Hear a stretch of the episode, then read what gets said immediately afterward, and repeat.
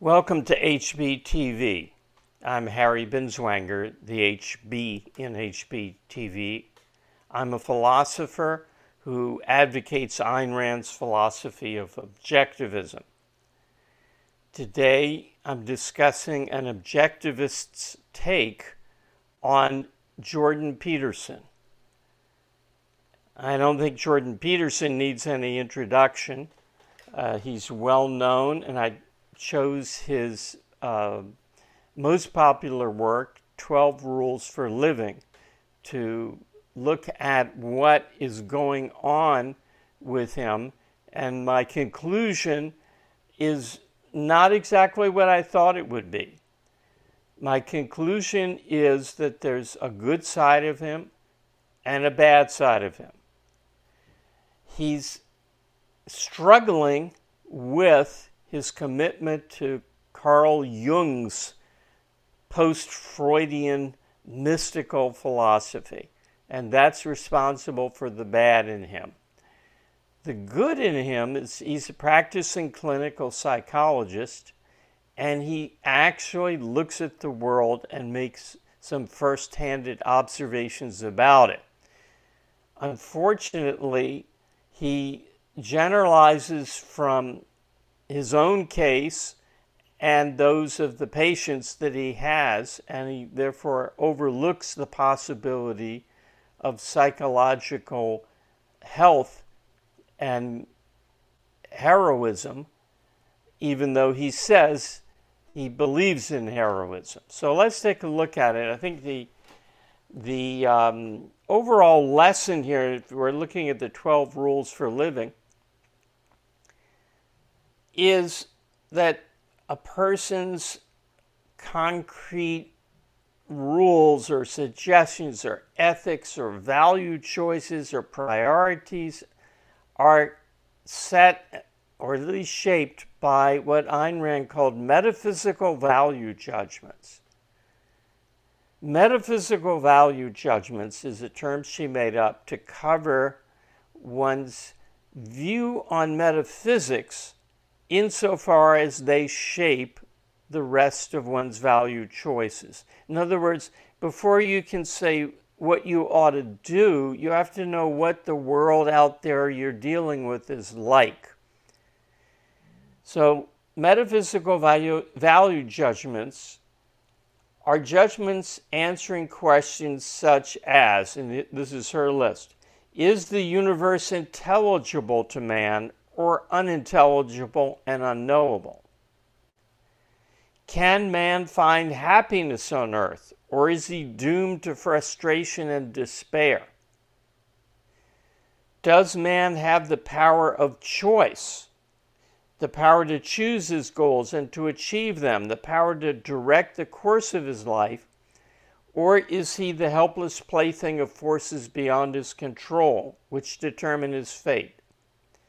Is man by nature to be valued as good or to be despised as evil?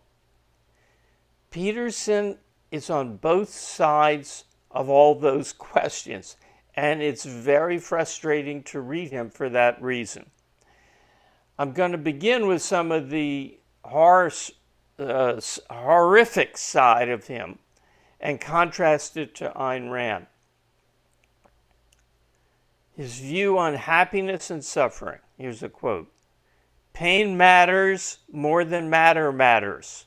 It is for this reason, I believe, that so many of the world's traditions regard the suffering attendant upon existence as the irreducible truth of being.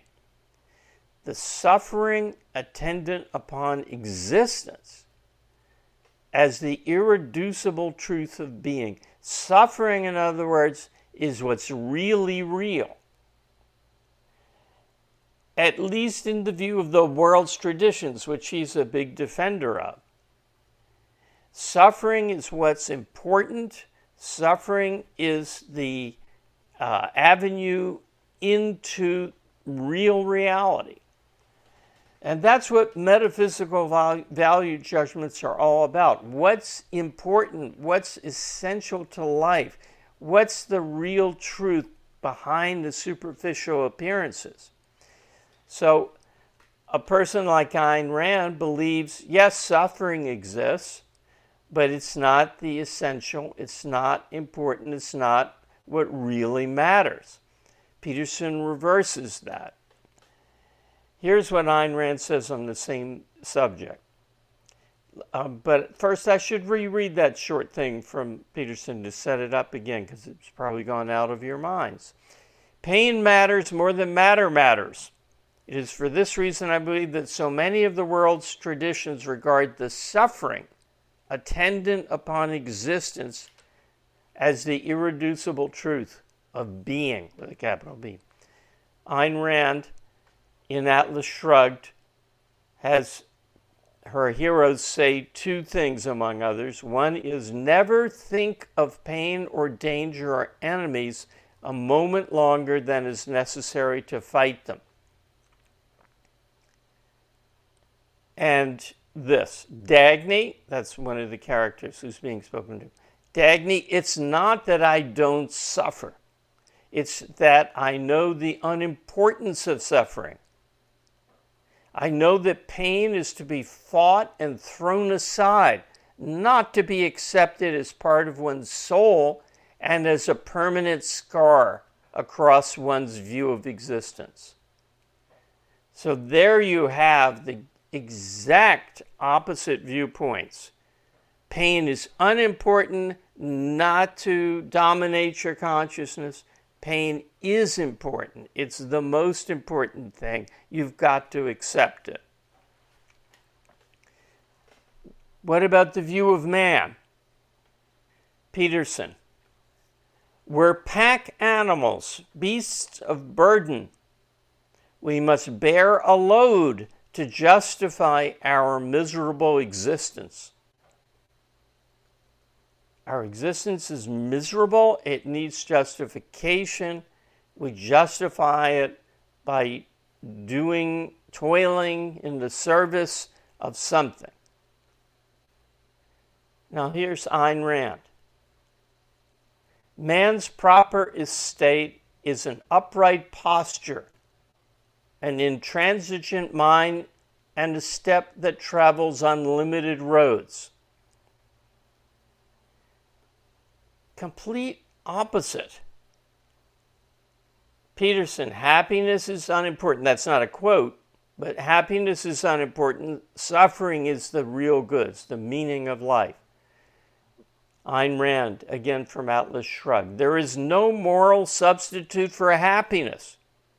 There is no more despicable coward than the man who deserted the battle for his joy fearing to assert his right to existence, lacking the courage and the loyalty to life of a bird or a flower reaching for the sun.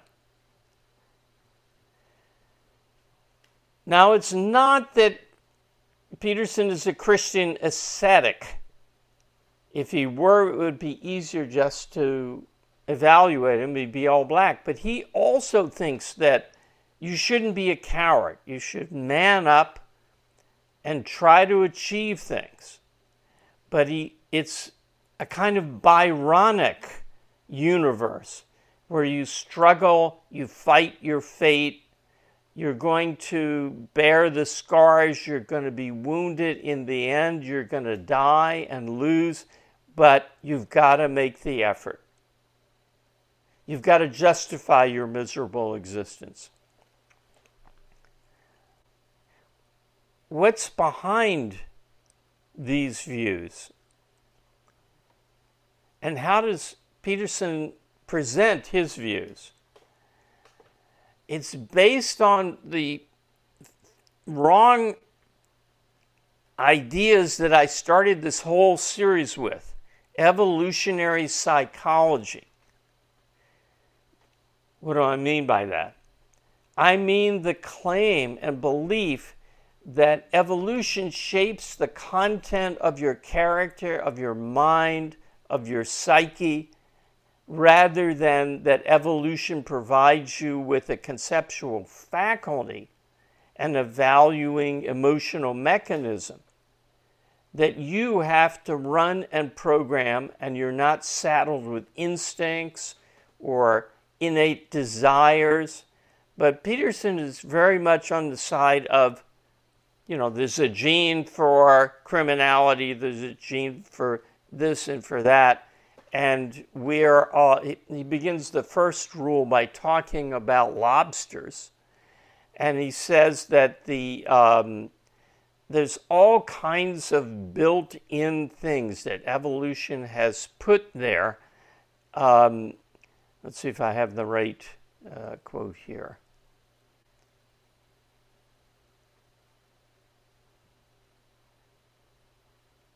Um, I'm not finding it quickly.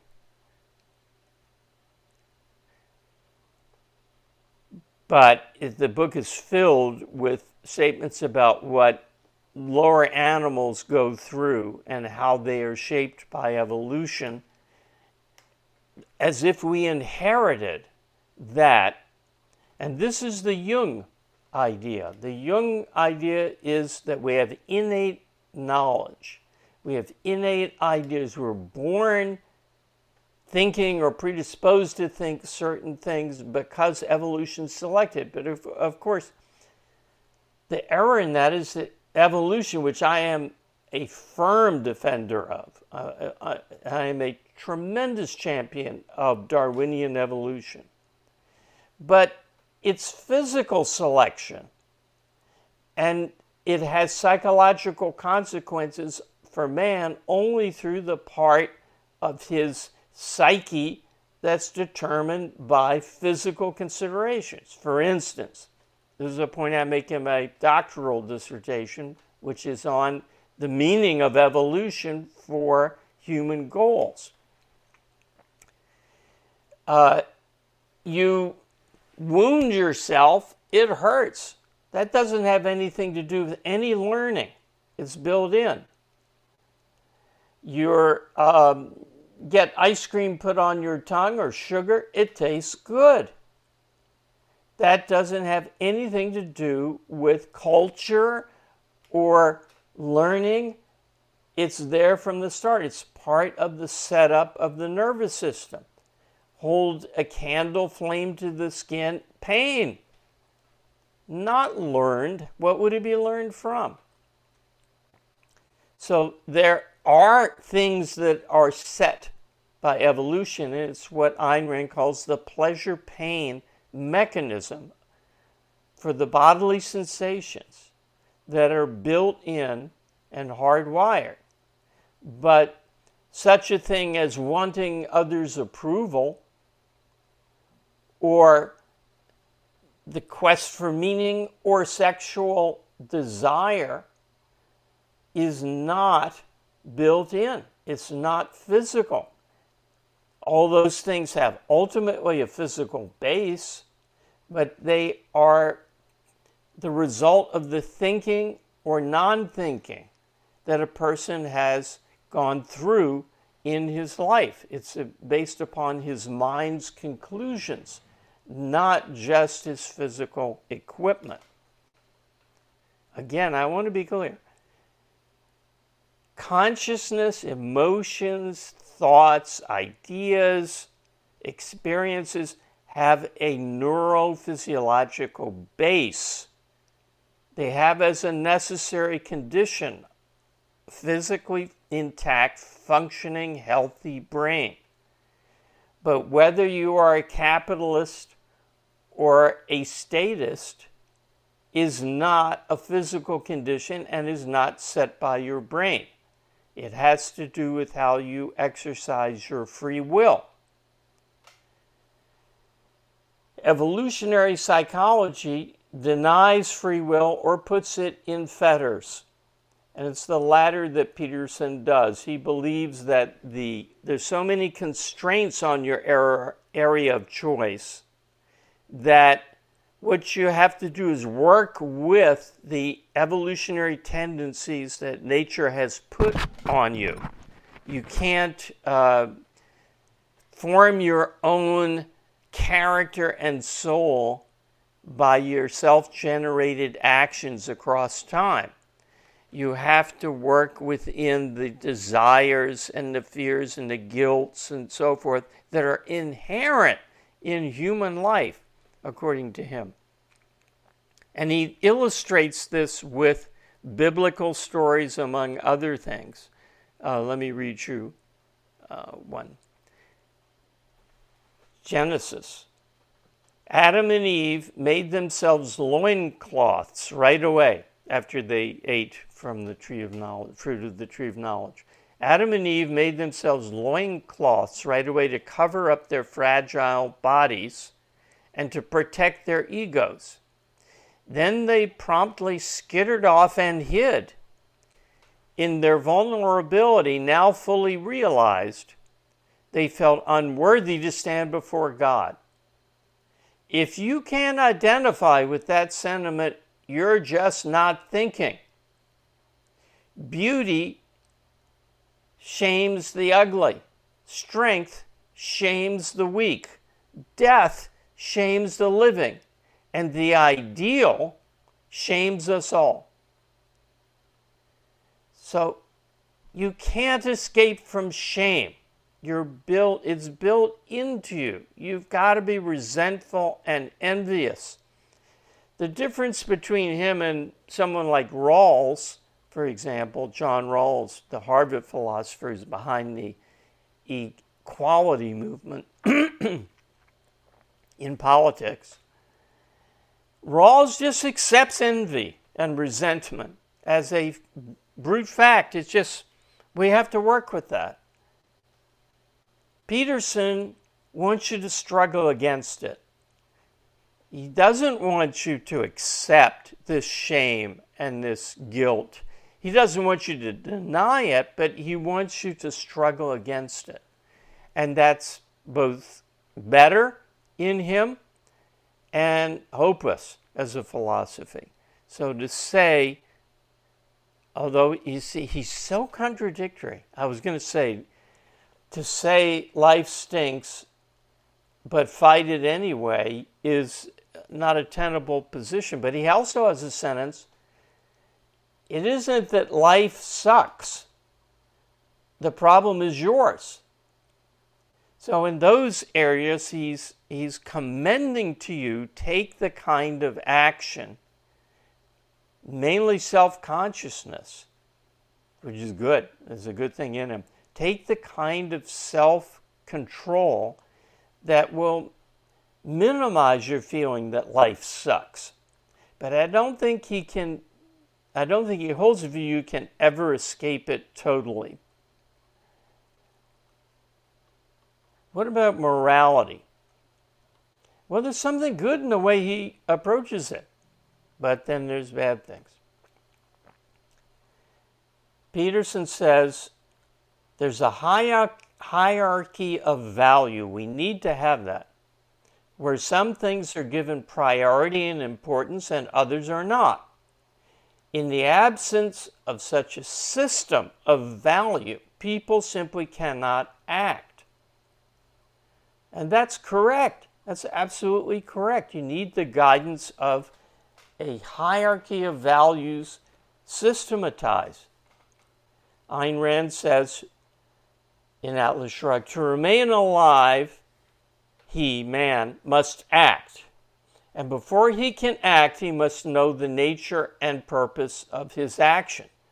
Peterson just said, without values, you cannot act. And she's saying, before he can act, he must know the nature and purpose of his action. And it's, the purpose is some value he wants to achieve.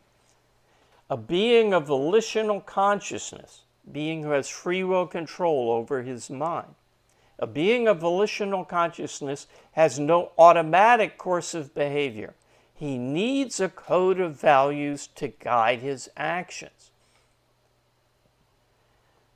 But where the two really part, that's where they're kind of seemingly together, is on the theory of free will.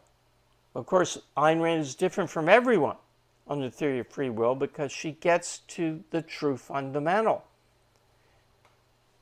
Quote, to think is an act of choice. Man is a being of volitional consciousness. Reason does not work automatically. Thinking is not a mechanical process. In any hour and issue of your life, you are free to think or to evade that effort.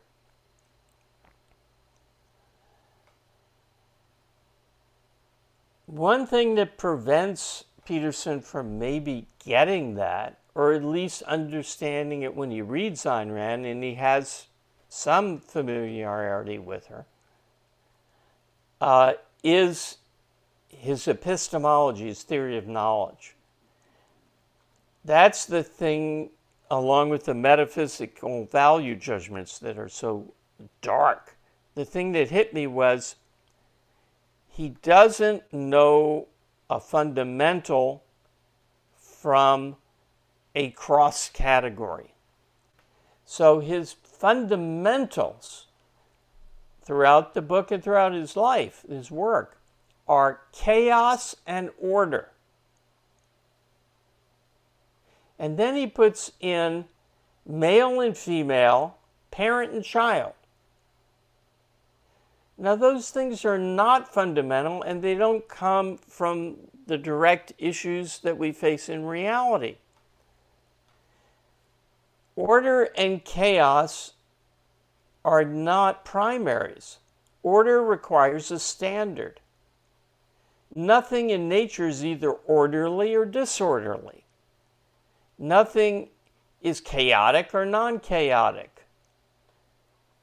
it's an anthropomorphism, a reading of your mind into reality to think, well, if the leaves are scattered all over, that's disordered. And if they're neatly lined, I'm talking about leaves that fall off of trees, if they would line up in rows, that would be ordered.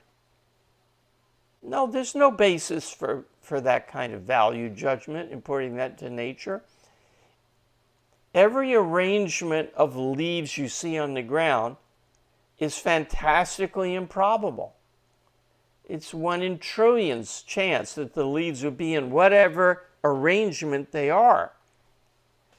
You, as a human being, prefer to deal with things in neat rows. So you, from the human standpoint, call that order. And it's not wrong. It's not like you're falsifying anything. But you have to remember order comes from a human perspective with a purpose and a value to be achieved. It's not something you can talk about in nature. Now, you may be thinking, those of you who know physics, so wait a minute, entropy is quantifiable and it's physics, but entropy deals with probability. Order is just a uh, popularization of the second law of thermodynamics. The real law doesn't deal with order, it deals with that which has more ways of happening versus that which has have less ways of happening. So order and chaos are uh, imports into the situation, and his examples of order and chaos turn out to be examples of uh, human control versus human loss of control. He talks about a marriage versus a sudden divorce. Marriage is orderly, you know what to expect, there's certain traditions. Then, out of the blue, as far as you're concerned, your wife wants a divorce and it's chaos. Well, that, you can talk about the known and the unknown, the predicted and the unpredicted the stable and the changing, but those things too are not primaries. They're a lot closer than order versus chaos. Uh, but the primaries are it exists or it doesn't exist. It's known or it doesn't, or it isn't known. Existence, consciousness, identity. Those are the axioms of objectivism. Now, male and female uh, way up the scale of towards the more and more derivative and specific. They're good things, vive la différence, versus the progressive uh, campaign today, but it's not even part of philosophy. Ayn Rand's heir, Leonard Peikoff, when she was alive, asked her, What is the essence of your view on sex? What do, what do we need to know as philosophers, not psychologists, but philosophers about sex? She said that it's good. But all the, the things that about masculine traits and feminine traits are not philosophical issues and they're very dependent upon philosophical issues, which he gets to backwards, as if they came in after order and chaos, male and female. Parent and child. I don't even have children yet. I'm 77 years old. Ayn Rand didn't have children except in the spiritual, intellectual sense. It's, it's not even a, something that applies to all human beings. So once you start with a sideswipe at reality, order and chaos, you know, you might as well start with um, smooth and rough. The two principles are smooth and rough and now I look for Bible story. Oh, Jason is a smooth man. Jacob, who's it? Uh, and Esau was a hairy man. It's in the Bible. So, you once you start with something derivative like that, out of focus, you cannot get the full truth, and you end up, if you're a good person, you end up saying contradictory things. So, like he says that a man is a beast of burden. We have to justify our miserable existence. Yet, one of the rules is treat yourself as well as you would treat a pet that you loved or a friend that you cared about, as you treat others. Stand up for yourself. The first one is stand up straight with shoulders back. Now, that brings up another lesson from reading Jordan Peterson. You can't take the derivative as meaning on one base what it means if it comes from another base. The fundamentals get infused into the derivatives.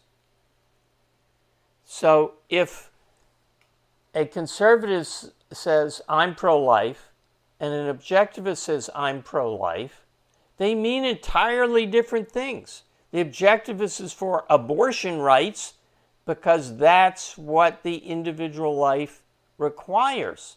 That is a right. The conservative means you have no abortion rights. The fetus owns the mother, so to speak, and can she has no right to her own life because this clump of cells has a claim on her for some reason, mystical reason. And of course, he believes, Peterson, I don't know how he stands on abortion, but he believes in some kind of God, and he's very clear about that something transcendent, something mystical, something that is operating behind the scenes something semi unknowable that's important, and without that, we can't have values. As I've lectured, with that, you can't have values. Real values require that you be a free, self responsible person.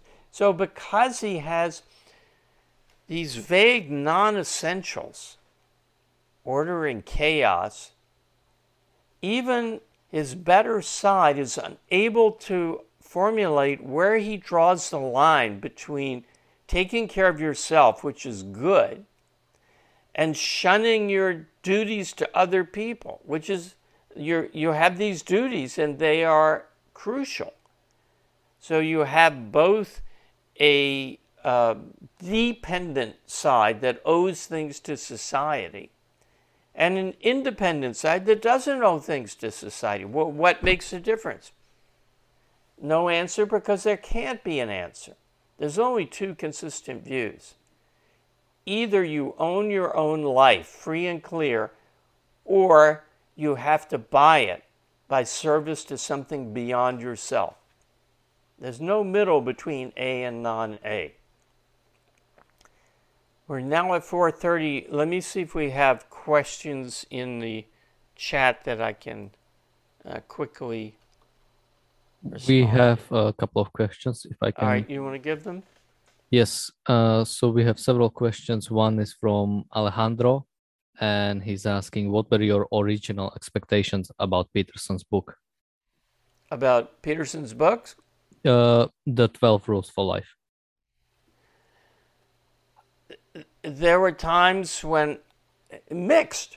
There were times when I was say, I was cheering mildly, but times when I was cheering and times when I was horrified, like the, our miserable existence. And man is a pack animal. I'm not a pack animal.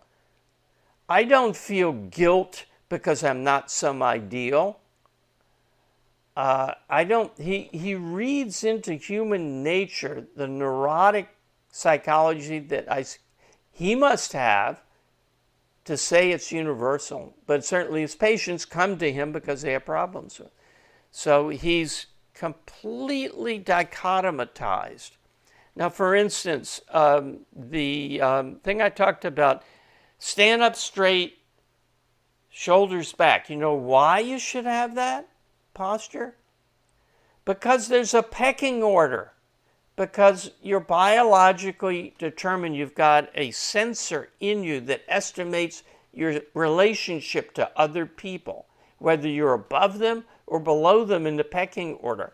And by standing up and acting straight, uh, uh, shoulders back and standing straight, you make you impress them and yourself that you are a winner, not a loser. But it's all about your position in the minds of other people, which is the complete opposite of Ayn Rand's every word and the complete opposite of the truth and makes no sense. Why should you be subservient to people who are supposed to be subservient to you? We are independent, self controlling beings who are not the children of any mystical deity who have a life to live here, and the good is to live it and be as happy as you can. Second question. Uh, we have another question from Michael. He says Jordan Peterson has a deeply held malevolent universe premise and doesn't believe in induction and objective reality. He is the worst combination of Kant and Eastern mysticism. Oh, Do do no, I him- don't agree with that. That's in his. That's on the one hand. On the other hand, he says things that are good. Here's the Kant quote: "Male and female, and parent and child are categories for us, natural categories, deeply embedded in our perceptual, emotional, and motivational structures. Our brains are deeply social. Now that's Kant. Kant believed that the solution to all the problems in philosophy that Hume and others had raised was in holding that we cannot know reality, but we're determined by the structure of our consciousness to see things in categories. Those categories aren't true, they aren't false, they're just built into us. They were di- he didn't have male and female and parent and child, he had things like existence and number and causality. So on a on a crazy Kantian inherited knowledge base, Jordan Peterson comes up with these categories of male and female and parent and child. So the problem is that he's working with categories that you can't make consistent from a base that you can't reconcile with the facts. For those who haven't heard it already, every form of determinism, including genetic determinism, wipes itself out because the person who believes it is saying, I can't tell whether it's true or not. All I can tell is I'm hardwired to believe it. And I'm hardwired to believe that I'm hardwired to believe it. And I'm hardwired to believe that and that and that. So he, you cannot claim to have objective knowledge about anything, let alone determinism or evolution or that there are males and females or parents or that he exists or anything else. It's all just fed him by whatever runs his brain, according to that false doctrine. So it's not just a you know cafeteria selection. I'll take the free will dish because I don't like the determinism dish. No, determinism wipes itself out. It isn't there to be chosen. Although people contradict themselves and act as if Everything is determined, everything they say is determined, except for this one statement that everything is determined. Uh, so um, I don't know if that answers the question, but to really answer, um, I, I, agree it's a malevolent universe premise, but to really answer how can he be so contradictory, you'd have to go into the whole of philosophy. But I think you can talk about the fundamental. He doesn't start, as you said, inductively with what perception gives us and organize that in the most fundamental way. So there are smooth things and there are rough things. It's not like that's made up. But if you said the essence of life, the key to the kingdom, what you have to know above all else is they're smooth and rough. What are you going to say about various issues like ropes? Are they good or bad? Well, they're rough, but they seem to be good. And what about glare ice on the highway? That's smooth, which you might think is good, but it kills. Well, smooth can be good sometimes and rough can be good some that, that that's the contradictions in nature no it's the contradictions you reach when you try to divide reality at a silly point. and order and chaos is more respectable than smooth and rough but the principle is the same it's a non-fundamental and it's an importing of a human perspective into the nature of existence as such Okay, I think we'll stop here. Um, next time, I may continue with some more on Jordan Peterson, depending upon your interest and what I can find uh, worth saying that I haven't already said. Thank you for attending, and I'll see you next Monday at 4.